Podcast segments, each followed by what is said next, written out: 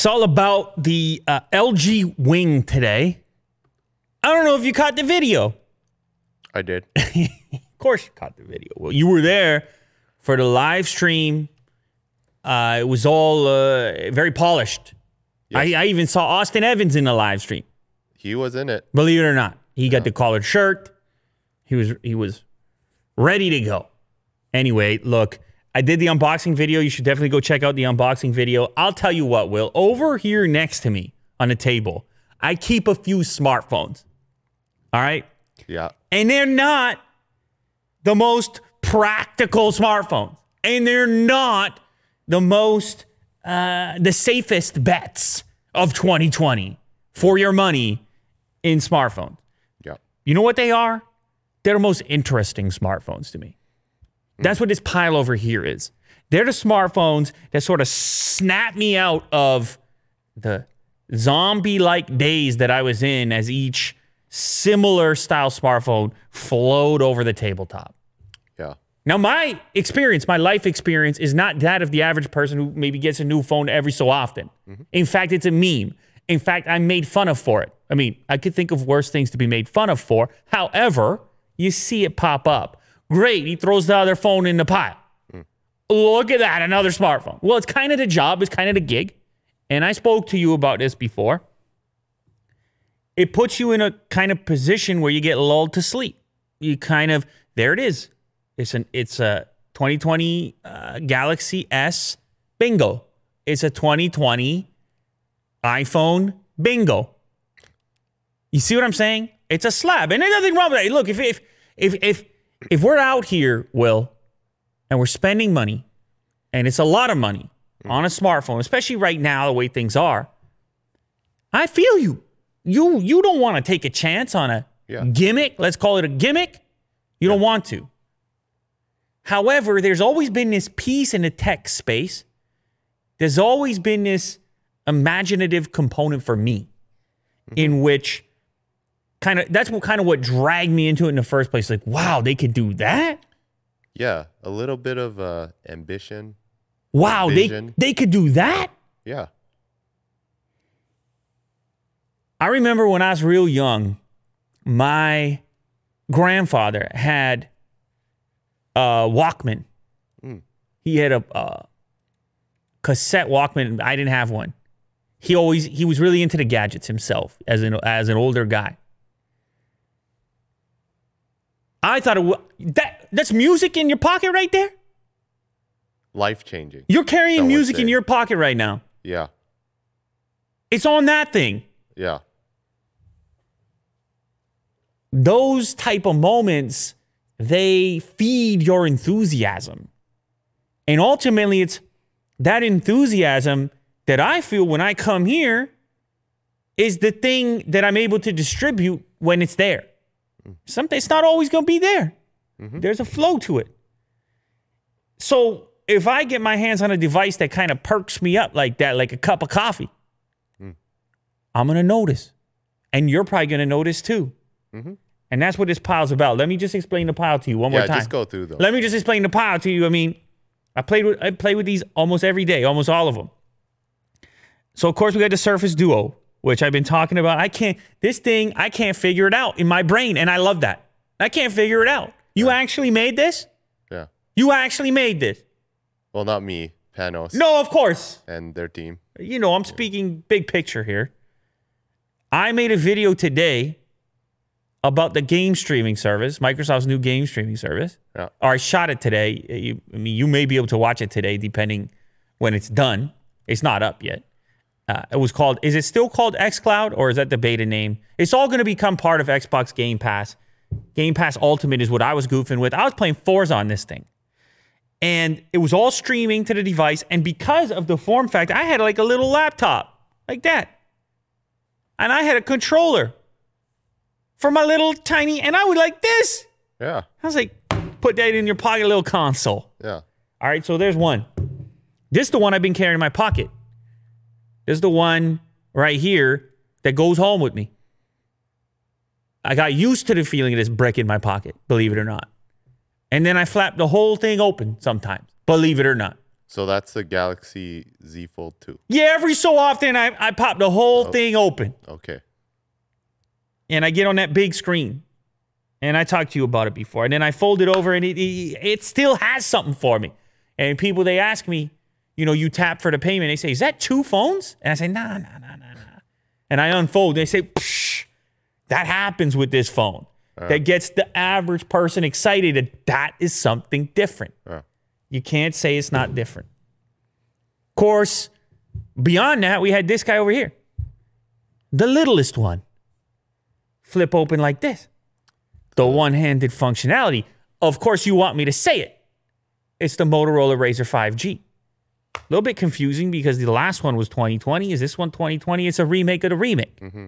Nonetheless, fun and exciting. And you know it's just going to change your habit a little bit. You're just going to interact with your thing a little different because of the form factor. Now, some people in the audience are sitting there saying, but why? In fact, I heard no more but why than I heard today on this guy right here. This guy right here. This one is the strangest one. I got so much but why on social media. And you know what the thing is, Will? Let me tell you something. I'm going to put that in the frame. Let me tell you something right now. It's a lot of people in the world right now loving the why, but why. Living in the land of but why, but why, but why, but why. Scary. Every so often, it's kind of nice to be on the side of why not. Why not, baby? I don't mind it. Every so often, you can't live your life like that. But every so often, you open the imagination, you crack open the top, you peel back your skull a little bit, and you got a willingness to float. Yeah. You got a willingness to imagine something that isn't there right now. You got a willingness. I mean, I know most people in this segment don't look at it like art. But I do. I imagine the guy. I imagine the initial drawings. I imagine the initial concept. But you're crazy. You're crazy. You're crazy. And him saying, oh, really? Look at me now. Yeah, look at me now. It's a real thing in the world. And I understand you use it and it's a tool and all the rest of it. But it can be fun. And it can be why not sometimes. And it's a balance in life. It's a balance between why and why not. And you're constantly walking that line. But if you want to, I mean, this experience depends on an ability to move between those two different positions. If you're every time on the one side, I don't know, you could enjoy it. I don't know. Because I hear all the noise, you know, I see it. And there's like making things and then there's like leaving a comment. And they're not the same thing. And they may appear to be something similar, but they're really not. And once a person goes and starts to, and of course, I only make this. I make content. I make noises.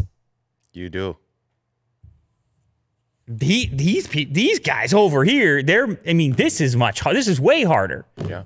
Which is why when I had the interview, you know, I was trying to come from the place of appreciation. Even though you get the people, and I'm guilty because I've been a part of the whole tornado of this culture. I've been a big part of it, in fact. But I'm older, man. I'm an older man. Hopefully wiser as well. I'm older man, and I'm an older man. Yeah. Just want to make sure you didn't miss that. Oh, I see it.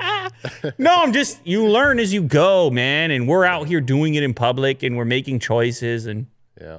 You got views and you got work and you got business and you got bills and you try to, you know, you try to do what you got to do. And every so often you may go too far. You may add fuel to the fire. You may put the conversation in such a place that you turn back and look at it after and you're like, oh, damn, I contributed to that. Yeah, that happens. And that's just being honest. Yeah. Particularly with Apple. People will still talk about it because some of those videos were such, they were different at the time. And they were kind of big and fun things for us to do. But I told you the story enough times when a person comes up to me in public and says, oh, I apologize, I'm an iPhone user, and I'm sitting there, I don't care. Mm. I have as many iPhones in my house as I do Android phones. Like, I don't, it's not like that. Yeah. You're trying to find an angle sometimes.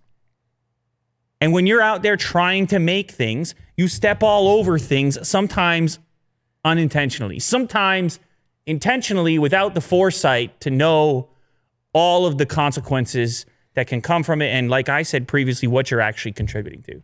Mm-hmm. And so I, you know, now I'm in a different position. My personal life has changed. The work life has changed. Things have changed. And I'm filled with a lot more appreciation than I have been at other points. Mm-hmm. And it's given me this lens to look at this without the same kind of stringent guidelines that are supposed to be there or have been there mm-hmm. within the community for a period of time, mm-hmm. where everything, with all of the focus and content around a device is some type of judgment, some type of evaluation. Now, you got to evaluate it. Mm-hmm. But it became the status quo that was the whole point. And it's like, yes, you can appreciate something within the evaluation, but it's hard to give it points for imagination.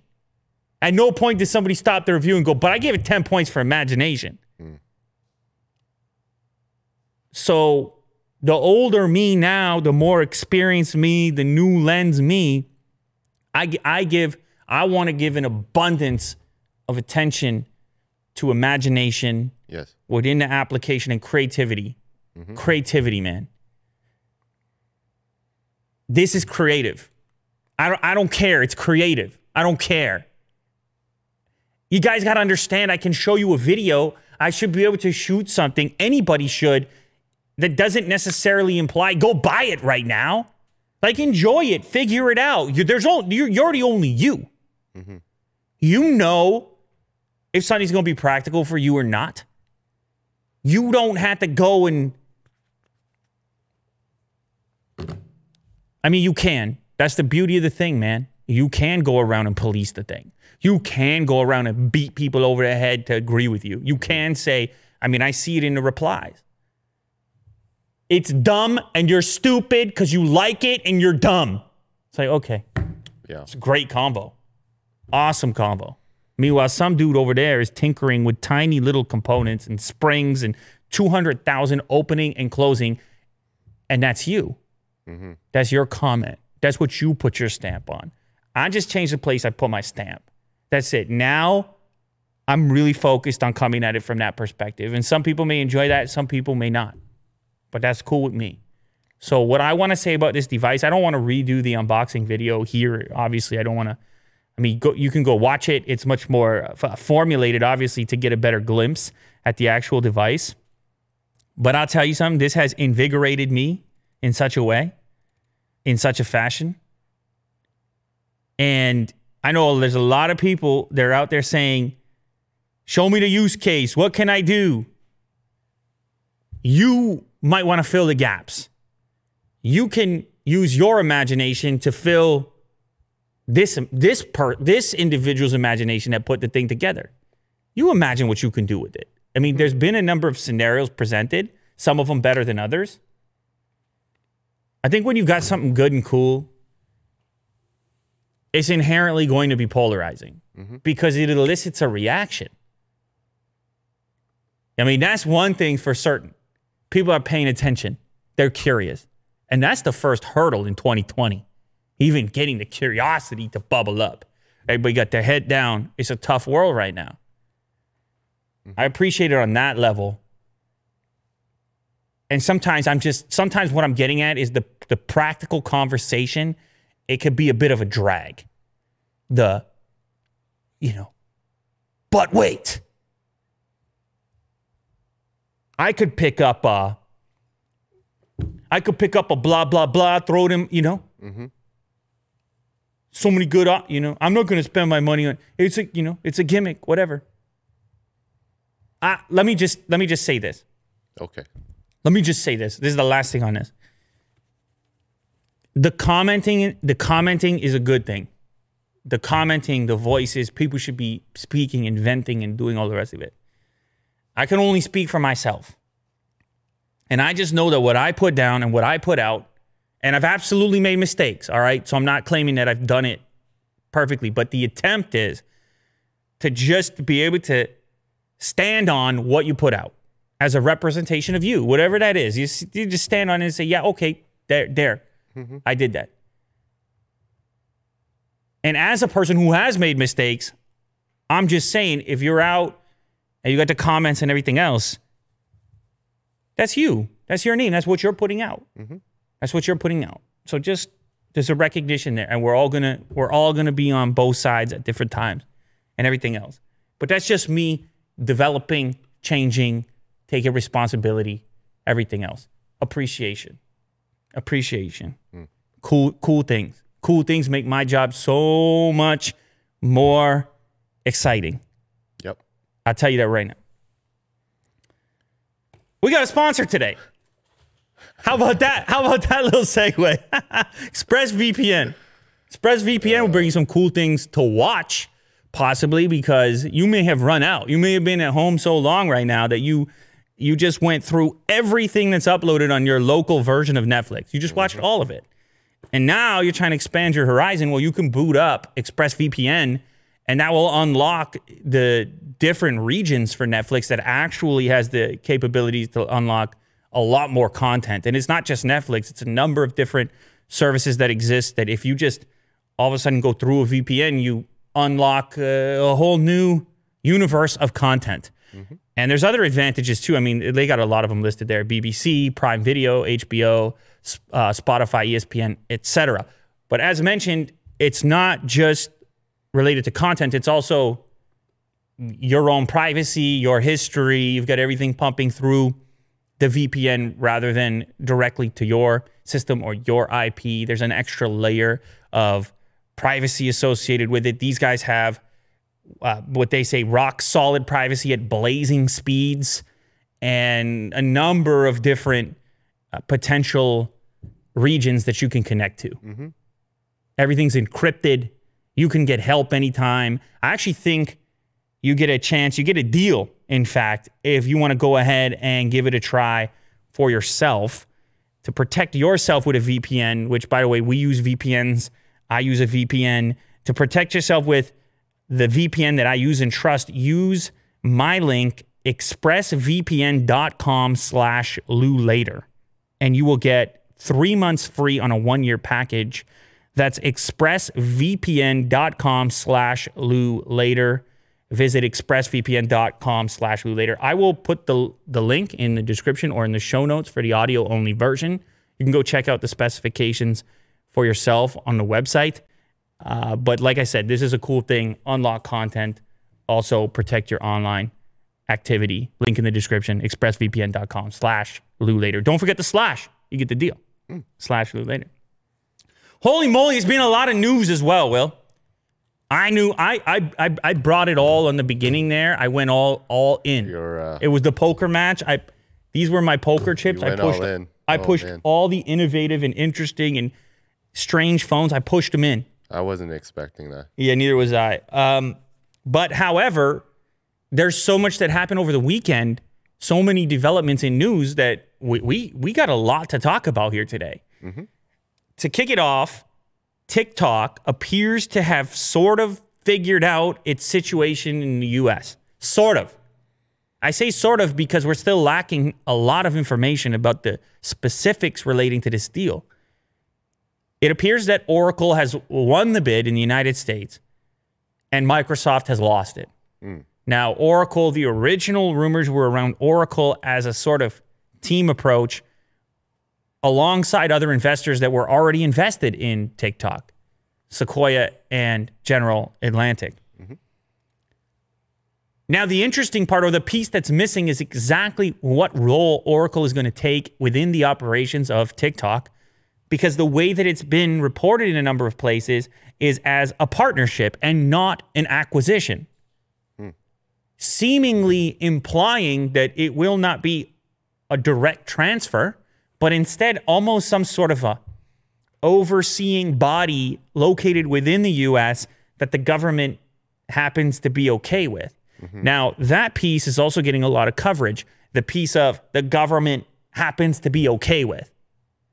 And rightfully so, because Ellison, the head of Oracle, does have a pre-existing relationship with Trump and I believe has hosted fundraisers in the past for Trump. There's a relationship there. And believe it or not, as far as personal relationships are concerned, there aren't that many between Trump and the various heads of mega Silicon Valley companies. But this is one of them.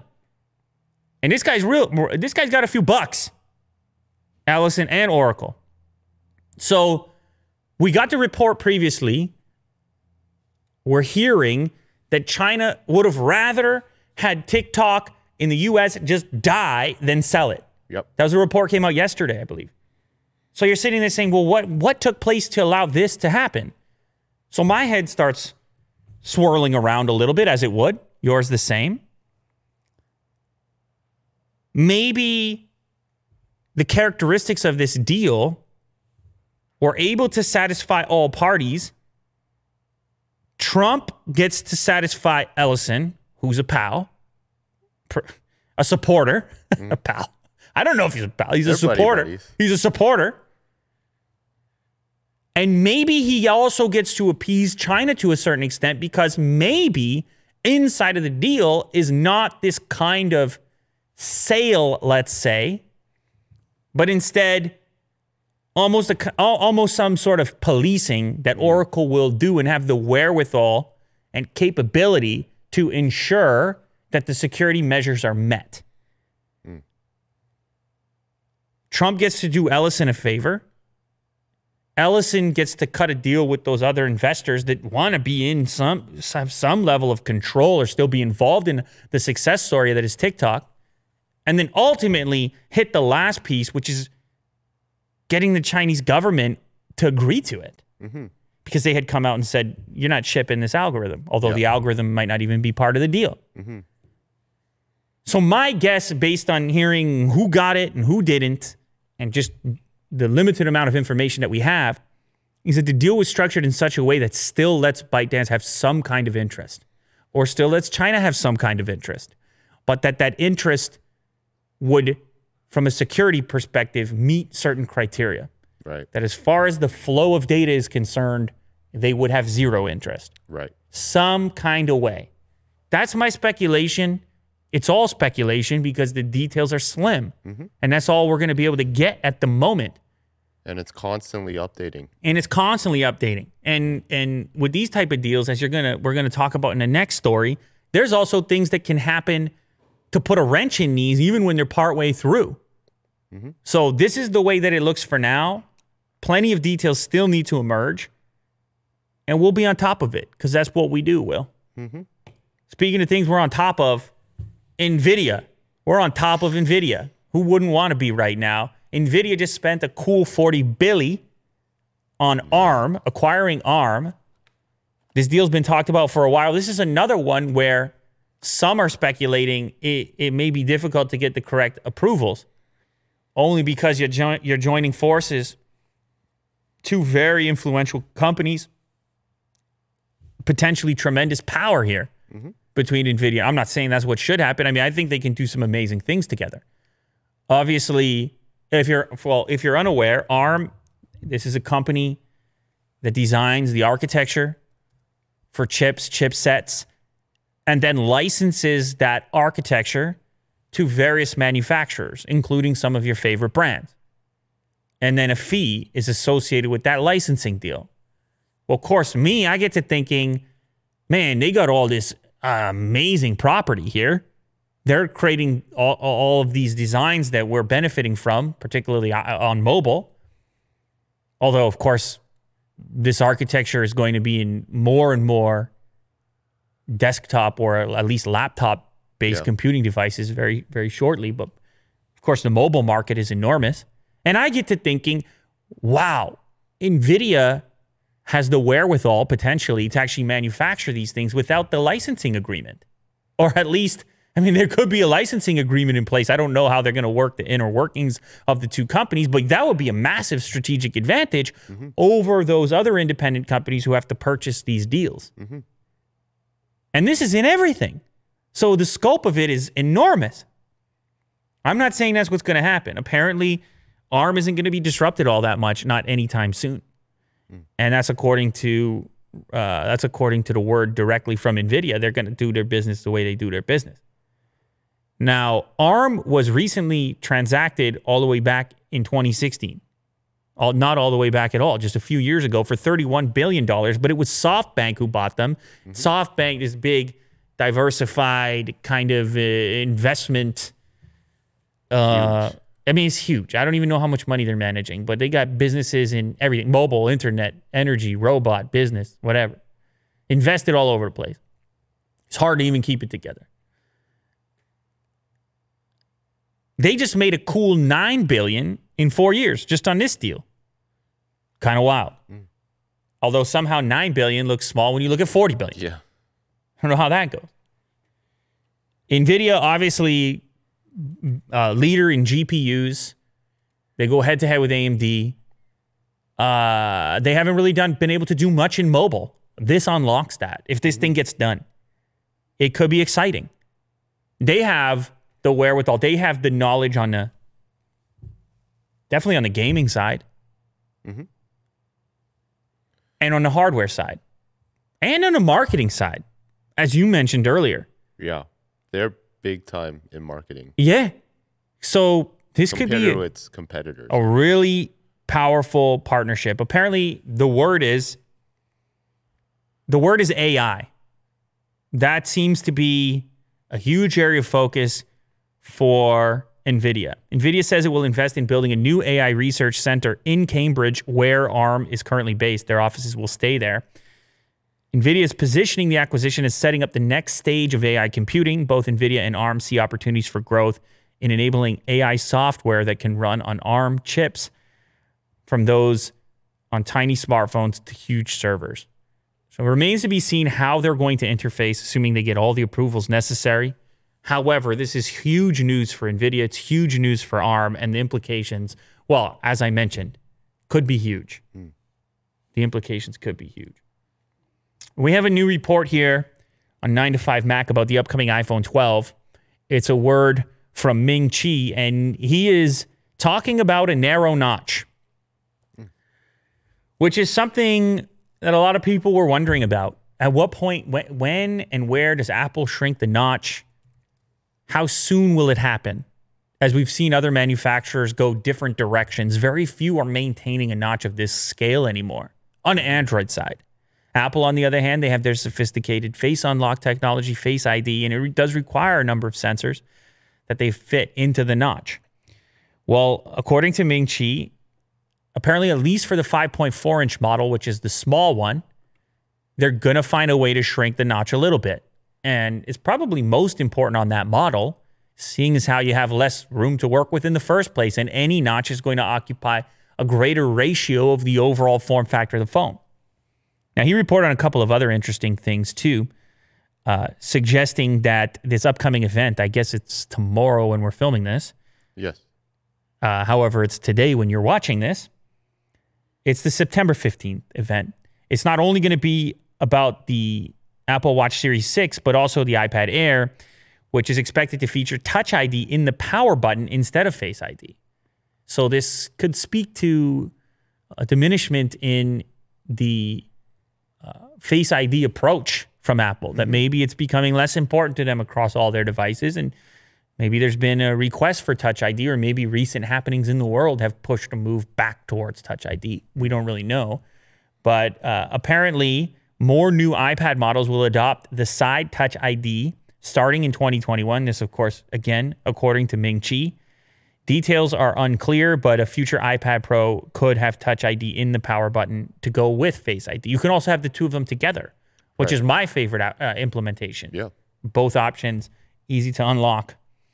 The last piece, and this has been talked about, I've seen this on Twitter, is talking about 120 hertz displays. And the word right now is you're not going to see it. You're not going to see 120 hertz. And there's some people saying absolute deal breaker. Forget about iPhone without 120 hertz. That's not me. I like a fast refresh phone, and I notice, especially immediately after switching back, and I try so many phones that it becomes obvious to me. However, it doesn't completely wreck a phone to not have 120.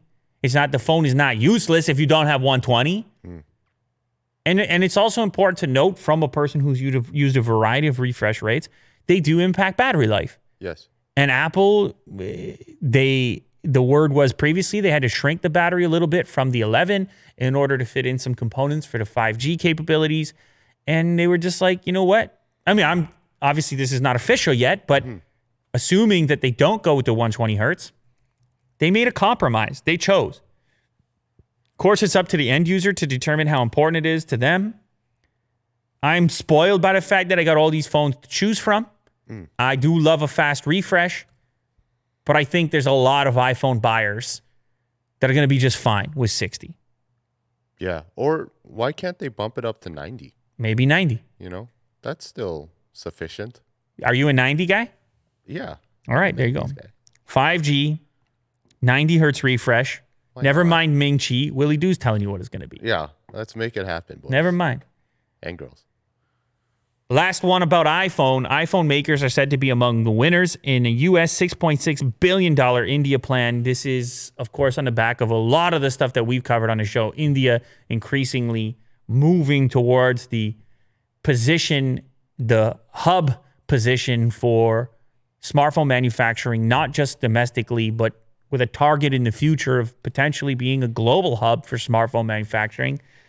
This thing just keeps getting juicier, right? Indian government expected to ratify a plan aimed at bringing $150 billion in smartphone production over the next 5 years. That's USD, $150 billion. Big, big numbers. And they're taking advantage of the timing because of the U.S.-China beef, or, you know, whatever you want to call it, dispute, discussions, trade, whatever. They say, oh, now's the right time. We incentivize hard. We get the Taiwan manufacturers in here. We get the Korean manufacturers in here. And that's what they've done. Mm-hmm. So this new plan, let's see here. Apple's major iPhone assemblers are among the companies expected to win approval to participate in a U.S. $6.6 billion stimulus program to bring manufacturing to India. This is going to, you have Apple's primary supplier, Foxconn Technology, Wistron, Pegatron. The Production-Linked Incentive Program, also known as PLI, brings manufacturing incentives. It will rise each year in an ongoing effort to entice the world's biggest smartphone brands to make their products in India and to export as well. Besides Apple, those Apple contractors, not Apple themselves, but it might as well be Apple, Samsung Electronics is the only other applicant, and this is where things get really weird. Or as I like to say, squirrely. Mm. Which I don't really know what that means, or if that's an official type of terminology. But I like to picture a squirrel, a rambunctious one, and you can't, they're tough to read. Yeah. It's tough to know what they're up to. Squirreling around. Exactly. Yeah.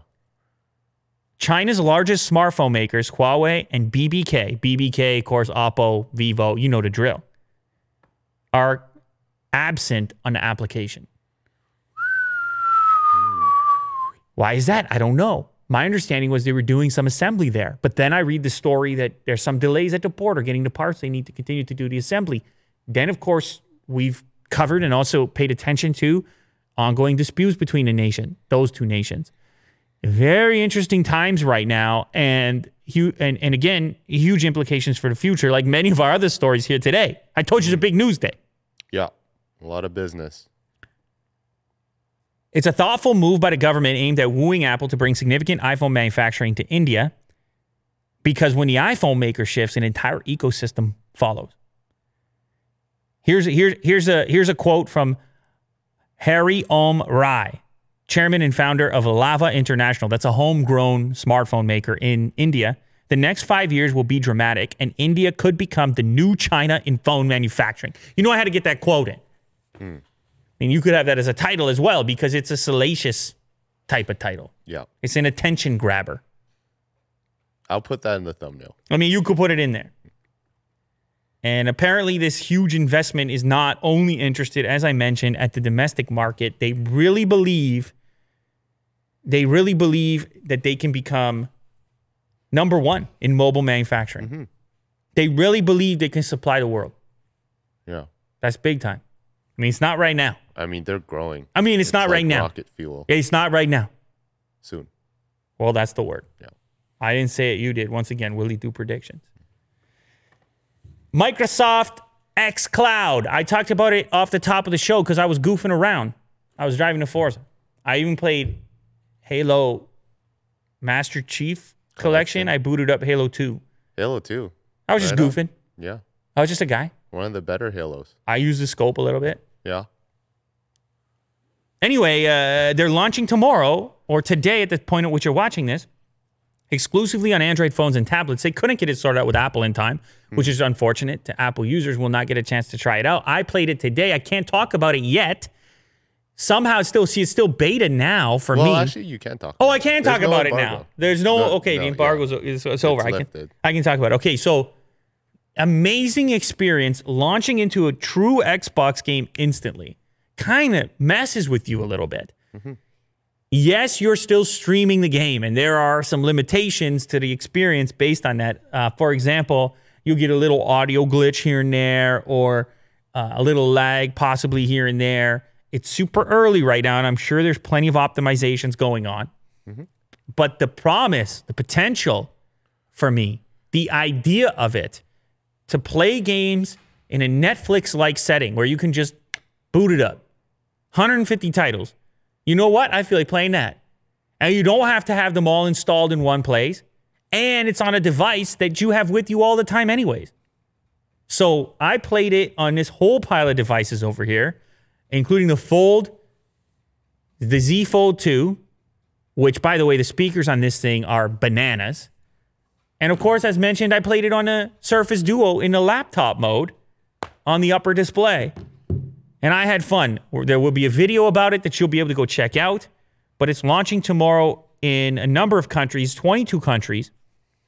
It's going to be Austria, Belgium, Canada, Czech, Denmark, Finland, France, Germany, Hungary, Ireland, Italy, Netherlands, Norway, Poland, Portugal, Slovakia, Spain, South Korea, Sweden, Switzerland, United Kingdom, United States. Wow. I did that as fast as I could. So if you're in that group, impressive. You may want to give it a crack. The EA Play titles are not there yet, though they are working on it. The whole thing is a work in progress. I'll be honest with you. It's a work in progress. It's a fun one to participate with, though.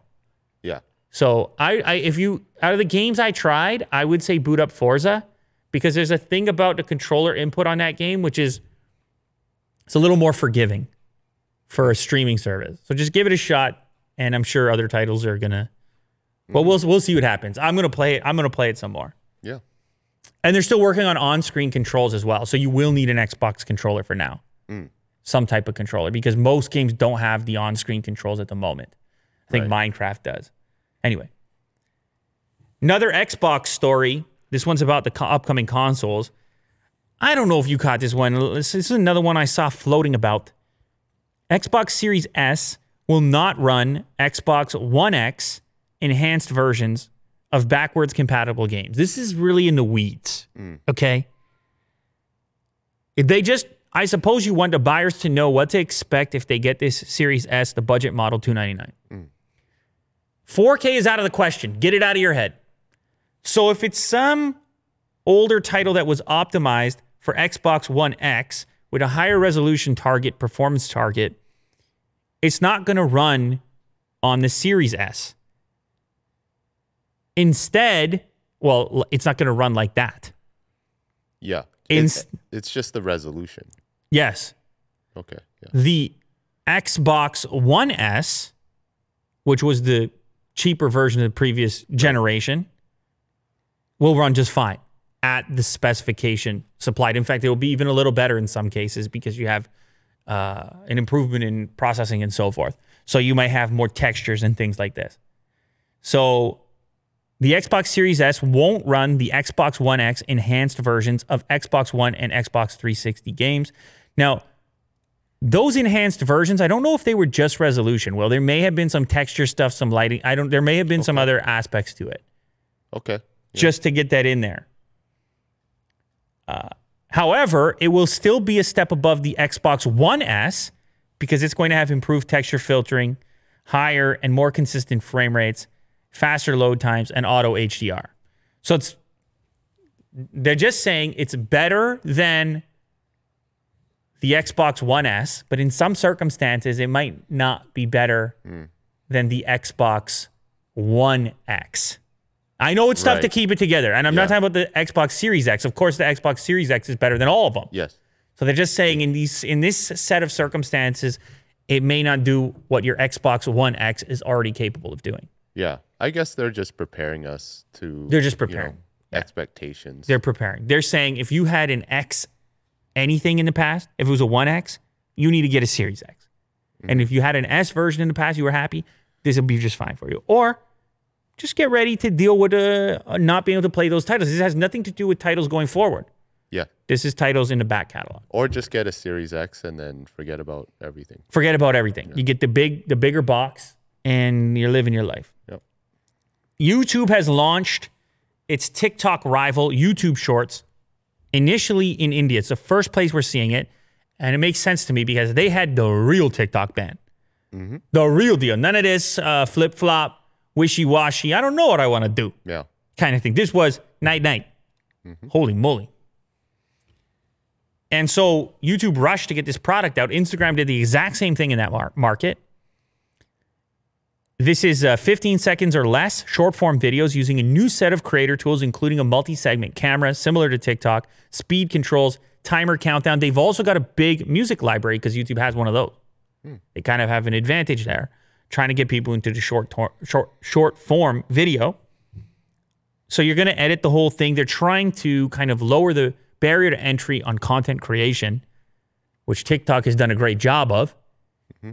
And so you're going to have this, whatever it is, plus button right within the app if you're seeing this currently on Android. By the way, Android first, iOS later. Not such a big deal in India. Not a huge iOS footprint anyways. Mostly Android user base. It's also going to have an impact on the homepage. There's going to be a new row, on the YouTube homepage for watching just short videos, and you will actually navigate those videos in the exact same fashion you did on TikTok. You will scroll like this up and down. You know, the addictive nature of all that. So they decided against this, any kind of separate app. It will happen within the app, and it'll be a side piece to whatever's already happening on YouTube.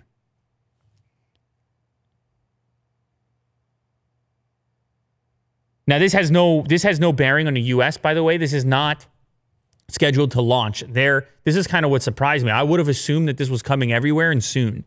But they're being kind of the official line from YouTube is this is a test. We're figuring this out. Just like a soft launch. We're going to see how it goes. And I'm curious to see what the response is because it is quite a bit different from what YouTube currently is. Now YouTube has adopted features from other social media. Stories showed up and they get used more or less. I mean, I don't watch stories all that much on YouTube, but I'm sure people do. They brought in community posts. YouTube is always paying attention to trying to change things, sometimes for the better, sometimes for the worse. We'll see how this goes down. They get to test in India with, a defined subset of people and then take their learnings and maybe apply it to the rollout if they do choose to do it elsewhere. Mm-hmm. I know people are going to want it regardless. Mm-hmm. People love this stuff. Well, yeah, they got the songs right in there. They put up the short videos, 15 seconds. So if all goes well in India, and also if you're in India watching this, I'm curious if you have the feature, if the feature showed up for you yet, and if you see yourself using it. And also what the percentage split that you would watch shorts on YouTube versus long form or longer. It's hard to call it long form. I mean, there's a lot of like 3-minute, 4-minute stuff on YouTube. But Instagram may finally let us add links to posts. This is a really weird story. This is a thing that drove me crazy since I started using the thing, because I'm always, you know, promoting a video or something like this, sending people elsewhere. For a while, I was in the camp of, oh, check the bio. Yeah. Oh! Link in the bio. Oh! Yeah, it's gross. It was bad, man. And then I just started saying, go check the channel. Or sometimes just new video. And that would be that. And but I always dreamed of a future in which I could just post a link directly there in the post. Mm. And people could go straight where I told them. That's the dream. Yeah, it's a dream. Instagram has been against it, for the record, because, well, they want to sell you advertising, so they don't want you easily moving people off the site. Nobody really does. None of these players really do. Mm-hmm. And in the early days, they said, we don't want a cloud. You know, this is a pretty place. Everybody stays in Instagram. You're in Instagram land. Don't go linking out elsewhere. But then they kind of slipped up a little bit. Well, they didn't slip up. It was on purpose. But they let the links in a little bit on the stories with the swipe up. Now, apparently, they may take it to the next stage. And the reason we know this is because there's been a patent filing. And the patent filing is really interesting because the only way in which it suggests it would allow you to use a link is if you pay for it. Oh. $2. Right within the patent. Per link? Per link. Scroll down. Oh. Look at this. There it is. Hey, everyone, I just started designing my own jewelry. Come check it out on my new website. Then the link. And then it asks, do you want to activate that link in your caption for $2? Crazy. Weird kind of advertising. Just pay for a link. It's just like straight up money. Just straight up. Yeah. $2. And I would do it. You want to know what's crazy? I would do it. Yeah. Now, I'm not a regular, $2. I'm not the average user promoting different things that I'm doing online. Huh. But I can make a case like in a lot of scenarios that could be helpful or useful or better for the audience to just have a link right there. So an interesting patent. Instagram would obviously make a boatload of money. I can understand people being upset. People would say, how dare you ask for $2 and then give other people the potential to link. But I mean, we've seen all kinds of boosted post stuff on Facebook and Instagram, their businesses. And this would save a lot of people a lot of time, because I've had this conversation with others in the past. And, you know, a lot of people who do this stuff professionally could really make a case for spending the $2 every time. Yeah. Yeah. But for the average person, I can see that being annoying. Mm-hmm. IKEA has partnered with ROG on affordable gaming furniture. You know, we covered recently the Logitech gaming chair. They partnered up with Herman Miller. And that clip on later clips, it got a couple of views on it. People are interested. Yeah. I'm sitting on the Herman Miller Embody chair for a long time now. And they put a special color on it and they call it gaming. And they put Logitech on it and they put an X in it. That's the big deal when they put the X. Because it's Herman Miller X Logitech. And it's like, okay. I'll pay 3 times as much because there's an X. It feels limited, special. Anyway, they did change some things about it. Not much, though. Right? The material is definitely different. The mechanical components look to be the same. And they got the whole gaming world talking because everybody wants a better chair because everyone's trapped at home. Mm. So this sort of opened the door to these types of collaborations. So I can't say I'm surprised that IKEA aligns with ROG. They could do chairs, desks, some kind of gaming accessories, lamps. It's a whole culture, Will. I don't know if you knew that. Yeah, I figured. Yeah, it's a whole culture. So they're working together on affordable furniture and accessories with a line of around 30 products for gaming lovers. They're currently doing the design work right now. The range will launch in China February 2021 and will be available in the US and elsewhere by October 2021. Are you excited? I would like to see the branding for it. That would be pretty interesting. They couldn't be further apart. IKEA, this simple thing over here, and then ROG, RGB, full blast. Razor, sharp. Yes. You know. Angles. Yeah, yeah. A lot of those. So yeah, you're right. That would be an interesting collaboration. We got to wait and see. Microsoft's first Android device truly upgrades the Android Auto experience. This is a story about, you know, people are trying to figure out what to do with these. people are having to reconfigure their minds using this device, those that have it. And they're finding, sort of discovering situations that are really a lot better with a dual screen setup. Then and they're in it's in places that you may not have imagined it, and these photos are a good demonstration of the car and what you could do in a car with a dual screen device. And so there's a couple of different scenarios here, but this person has an electric vehicle, so they have plug share up on the secondary display, but you can output from the port, from the USB port, to Android Auto. So you get your Android Auto with your nav and your notifications on your in-car display, and then that frees up your other two displays here on the Surface Duo to do different things. It can be a map, it can be traffic, it can be tracking for charge stations, it can be music or multimedia.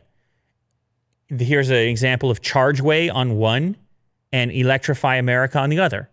I guess these are different charging platforms. Now, you may not even need to have an in-car. If you get a mount for this thing, as the first image implies, you may not even have to have a screen in your car, because now you can have the nav on one side and the media on the other. Right. And you can be less distracted because you don't have to, you're not switching between apps. You just leave them open. So this thing continues, it continues to find a home in unexpected places. And it may not be as... great as something like this to hold up to your face and to be comfortable with, and you know, the traditional easy form factor. By the way, this of course does this. Do I need to remind you? It also does that. However, in certain circumstances, it's really turning out to be better than what any smartphone can be in certain circumstances, and that's interesting to me. This was your favorite story of the day. Feds seize OnePlus Buds, mistaking them for counterfeit AirPods. And I like this story because it actually has an update, and I think this update is going to be interesting to you. So this was floating around as far back, I believe, Friday or definitely by Saturday, because I noted it. I was like, I got to talk about this. This is crazy. There were, I don't know what the total number is, but a large number of OnePlus Buds seized by U.S. Customs and Border Protection this weekend. It was at JFK International in New York. And they were proud of it. The CBP officer seized 2,000, okay, there you go, 2,000 units, counterfeit Apple AirPods earbuds from Hong Kong, destined for Nevada, at an air cargo facility. The agency wrote in the press release, if the merchandise were genuine, the manufacturer's suggested retail price would have been $398,000. They're just so matter of fact about, yeah, they're fake AirPods, knockoff AirPods. Yeah, the feds are like, yes, finally, we got one. That's it. Yeah. And of course, it's a different product. You brought the product to me over here, and I wonder if that shipment had have been in blue, if the same thing would have happened. Because it's obvious, yeah, they look a lot like AirPods. I mean, you have the branding on the box. Yep. They're OnePlus products. But it does say something about the general form factor of these things and how similar they all are and how inspired they all are by what Apple did with the AirPods. I mean, that's just a fact. Yeah. And so to U.S. Customs and Border Protection Group, they just say, oh, there's another one. There's another one, whether it's OnePlus or somebody else. Now, OnePlus, they went and made some tweets kind of joking about it. They seem to have played it pretty well. However, I don't know that they're actually going to get their merchandise, and I don't know that this will ever end up being purchased by end users. And the reason for that is because I go to the update on this article on Ars Technica, and they actually got a reply from Border Protection. And listen to this. You would have thought Border Protection would have said, oh, yes, we've updated.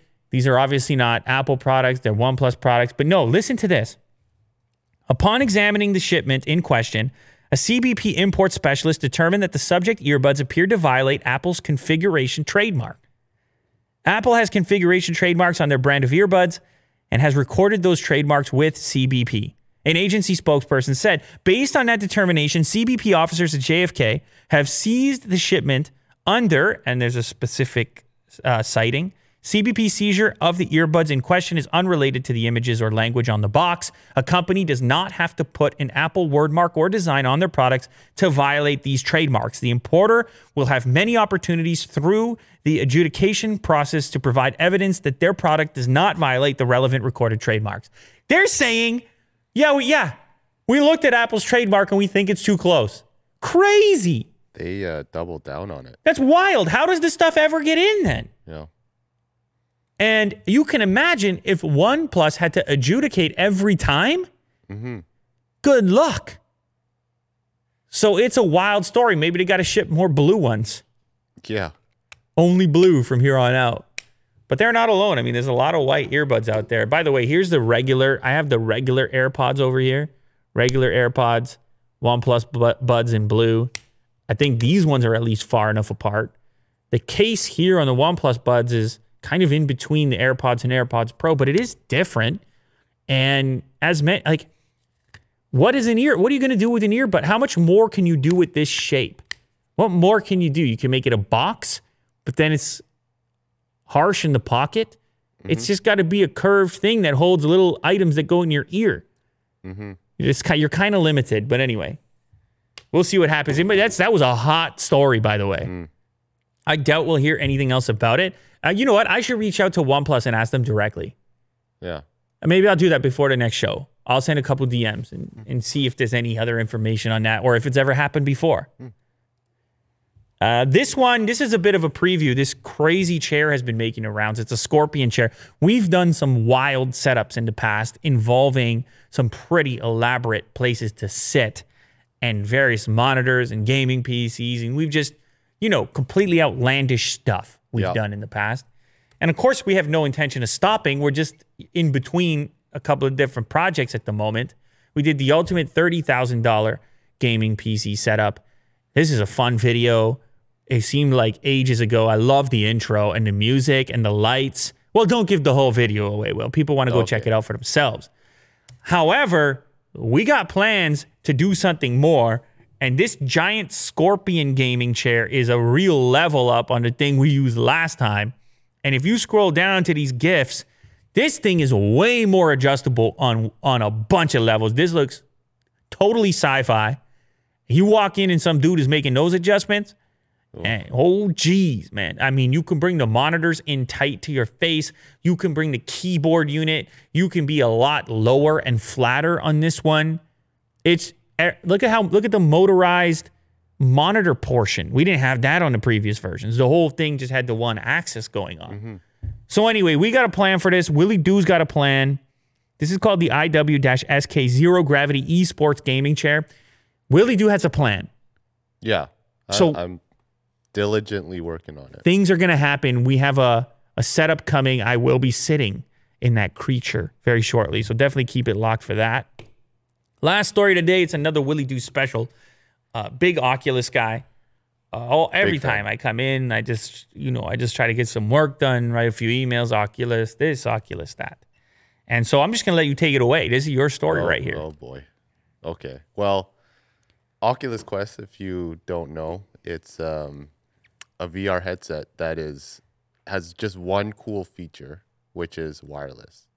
And that is the main. It's also affordable too, right? Very affordable, yeah. And it's amazing. I can't speak nothing less of that.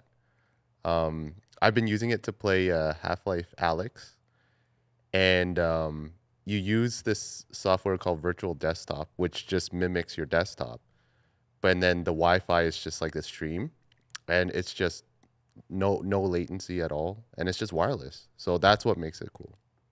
Well, you got an all-new one right now. You got the Quest 2. Yeah, I'm excited for this one. Yeah, so they made some improvements to it. It's your favorite VR headset, I guess. Could you say that? I would say so, yeah. Because it's wireless. It's a bit more affordable. The new one is going to be almost 4K display, and the RAM is going to improve to 6 gigabytes.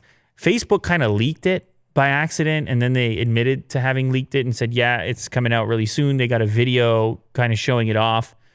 And I agree with you, by the way. The wireless or the all-in-one type of thing could really I mean, that should be the thing to push VR forward, because it's really intimidating with the cables and the giant gaming PC and everything else. Now, this, of course, is going to have its limitations as a consequence, but you say it's worth it. And so I listened to you, Will.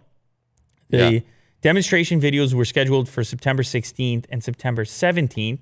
The Facebook Connect conference for developers begins September 16th, so we're probably going to see something. The SKU, maybe $399, $499, somewhere in there. Apparently, the storage is going to be doubled up to 256 gigs from 128, about 2K resolution per eye. That's how you get up to your 4K res. Big deal. That's 50% greater than the first Quest. Yes, big deal. So that's quite a few more pixels for you to mess around with. I can tell you can barely contain yourself. So, the event is official, full reveal. Facebook admitted to it. It is happening Wednesday at 1 p.m. That's a lot of things on Wednesday. Oh, man. Isn't the PlayStation thing on Wednesday? Yes. Are we going to do a live stream? Are you making it official right now? I don't know. Are we going to do a companion? We've done these companions. I'm kind of into it. But what time is it at? I have to check the time. Okay. I don't know exactly. Well, there's a chance. We'll check the time, but there's a chance that we'll do a companion stream to go with the PlayStation announcement, a live reaction. Who knows what we'll see? More specifics, maybe prices. Of course, we can then correspond those prices to what the Xbox is up to tomorrow. No, that's March. Tomorrow, what you got here, Will? I have to check. It's on Wednesday, not tomorrow. Tomorrow's Tuesday. Oh, yeah. Sorry. I think I'm pretty sure that it is also... This is an old article. Yeah, I'm pretty sure it's also Wednesday the 16th. Well, we're going to get to the bottom of it right now. Yeah, Wednesday the 16th, 40-minute digital showcase. What time, Sony? 1 p.m. Pacific. Oh, yeah, we can do that. 4. That actually lines up good for us. Okay, there you have it on Wednesday. I mean, we'll probably have another show before that, but on Wednesday, meet us here for the PlayStation event. We shall enjoy it together.